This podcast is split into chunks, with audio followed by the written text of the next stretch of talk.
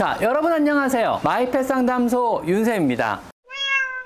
물론 고양이마다 편안함을 느끼는 잠자리는 제각각입니다. 고양이는요, 주변의 온도와 또 주인과의 관계에 따라 침대 위에서도 자는 곳이 정해지게 됩니다. 여러분의 고양이는 주로 어디서 잠을 자나요? 자, 오늘은요, 고양이가 편하게 생각하는 잠자리에 대해서 한번 말씀을 드려보도록 하겠습니다. 물론 고양이마다 편안함을 느끼는 잠자리는 제각각입니다. 그야말로 양반양이라고 할 수 있습니다. 여러분은 고양이에게 어떤 잠자리를 지금 제공해주고 계신가요? 고양이의 행복한 일상에는요, 반드시 편안하고 안락한 잠자리가 포함되어 있어야만 하고요. 또 고양이가 장수하기 위해서는요, 편한 잠자리에서의 숙면 역시 꼭 필요한 요소 중에 하나입니다. 편안하고 안락한 잠자리는요, 사람에게도 또 고양이에게도 굉장히 중요한 일임에는 분명합니다. 사람은 전체 일생의 33% 정도를요, 잠으로 보낸다고 합니다. 고양이는요, 무려 전체 생의 70%를 잠으로 보내게 되는데요. 성묘의 경우는요, 하루 평균 16시간 정도를 잠으로 보내게 되고요. 어린 고양이나 노령묘의 경우는요, 하루 무려 18시간 이상을 잠으로 보내게 됩니다. 내 고양이는 하루 종일 잠만 자요. 정상인가요? 이런 질문에 제 대답은 정상이라고 대답을 합니다. 여러분의 고양이는 주로 어디서 잠을 자나요? 침대에서 여러분과 함께 잠을 잔다면요. 축하드립니다. 그건 진정한 가족이나 혹은 preferred association, 즉 선호하는 동료가 되었다는 뜻입니다. 너 나의 동료가 되라 뭐 이런 거죠.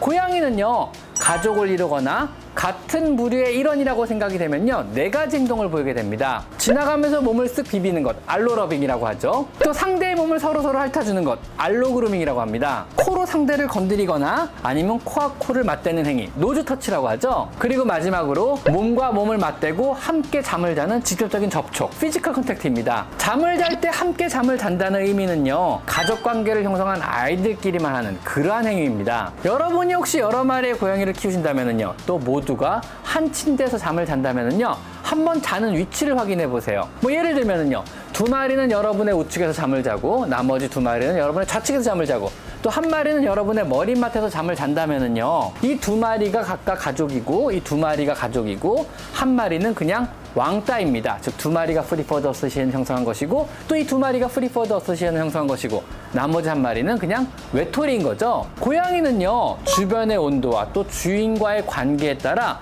침대 위에서도 자는 곳이 정해지게 됩니다. 일단 주인과 친한 아이들일수록 주인과 붙어 자려고 합니다. 이건 당연하겠죠? 사람보다 평균 체온이 무려 2도 정도 높은 아이들이기 때문에 사람이 쾌적하다고 생각되는 온도보다 2도 정도 더 따뜻한 온도를 고양이는 훨씬 더 선호하게 됩니다. 그래서 주변이 충분히 덥지 못하다면은요, 또 주인과 충분히 친하다면은요, 집사가 잠을 자는 곳 중에 가장 따뜻한 장소인 집사의 다리 사이 혹은 집사의 머리 근처에서 잠을 자게 됩니다. 수면 시 사람에게서 가장 많은 열이 발산되는 곳이 바로 그곳이기 때문입니다. 또 고양이는요 영역권의 친숙한 정도와 주변 온도에 따라 다양한 잠자리를 선호하게 되는데요. 대체로 기온이 낮다고 느끼면 온몸을 푹 숨길 수 있는 아늑한 장소를 선호합니다. 그래서 마카롱 방송에 몸을 이렇게 둥글게 말고 잠을 자게 되는 거죠. 또 주변의 온도가 충분히 높고요. 또 자신의 영역권에서 자신이 안전하고 느끼는 아이들은요 캣타워 위나 책장 혹은 책상이 혹은 아무렇게나 바닥에 늘어져서 잠을 청하기도 합니다. 이렇게요 재밌는 사실은요, 고양이는 실내에서 온도와 습도에 따라서 현재 집안에서 자신이 가장 쾌적하게 잠을 잘 장소들을요, 이미 모두 꿰고 있습니다. 고양이가 집안에서 편하고 쾌적한 잠자리를 만들어주고 싶으시다면요, 각각의 위치마다 다양한 형태의 잠자리를 준비하여 그때그때 상황마다 고양이가 스스로 선택하여 잠을 자도록 해주시는 것이 좋습니다. 이때 만들어주실 때는요, 몇 가지 고양이의 잠자리 원칙에 대해서 한번 말씀드려 보겠습니다. 높은 곳의 잠자리는 주변을 잘 관찰하고 또 영역권을 쉽게 둘러볼 수 있는 오픈 형태의 개방형 잠자리가 훨씬 더 좋습니다. 낮은 곳의 잠자리는요, 고양이가 안심하고 몸을 숨기며 잠을 잘 수 있는 약간 폐쇄적인 형태의 은신처형 잠자리를 선호하게 됩니다. 소파 밑에 푹신푹신한 방석을 넣으셔도 좋습니다. 혹은요,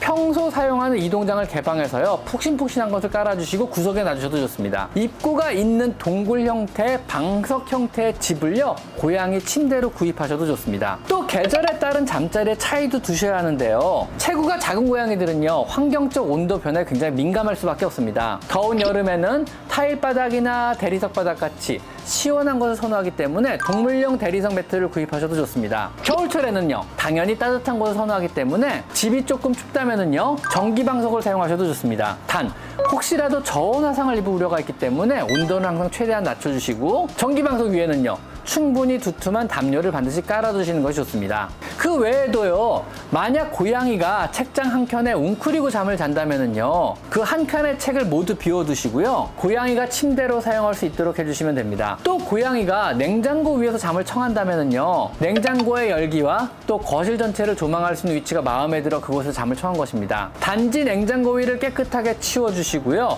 고양이가 무언가를 떨어뜨리지 않도록 해주시면 됩니다. 단 높은 곳에서 고양이가 잠을 자는 걸 선호한다면요 최소한 폭이 30cm 이상은 확보되어야만 혹시 모를 고양이의 추락 사고를 방지할 수 있습니다. 이렇듯 상황별로 또 고양이의 기분별로 고양이가 잠을 자고 싶어 하는 곳은 달라지게 됩니다. 실내에서요, 고양이는 평균 세 군데 이상의 자신의 안락한 장소를 설정해 놓고 그것을 잠자리로 활용한다고 합니다. 물론 집사와 함께 자는 것을 가장 좋아하겠으나 때로는요, 그들의 기분도 존중을 해주셔야만 합니다. 아셨죠? 자, 오늘 한번 잘 관찰해 보세요. 내 고양이가 집에서 몇 군데를 잠자리로 정하고 잘 활용하고 있는지를요. 그리고 이곳을요, 조금 더 안락하고 편안하게 꾸며주시려면 어떻게 해야 하는지도 한번 고민해 보시는 것도 오늘 좋을 듯 합니다. 자, 오늘은요, 우리 양이들의 안락한 잠자리에 대해서 한번 알아봤습니다. 자, 오늘은 여기까지 마이펫 상담소 윤쌤입니다. 감사합니다.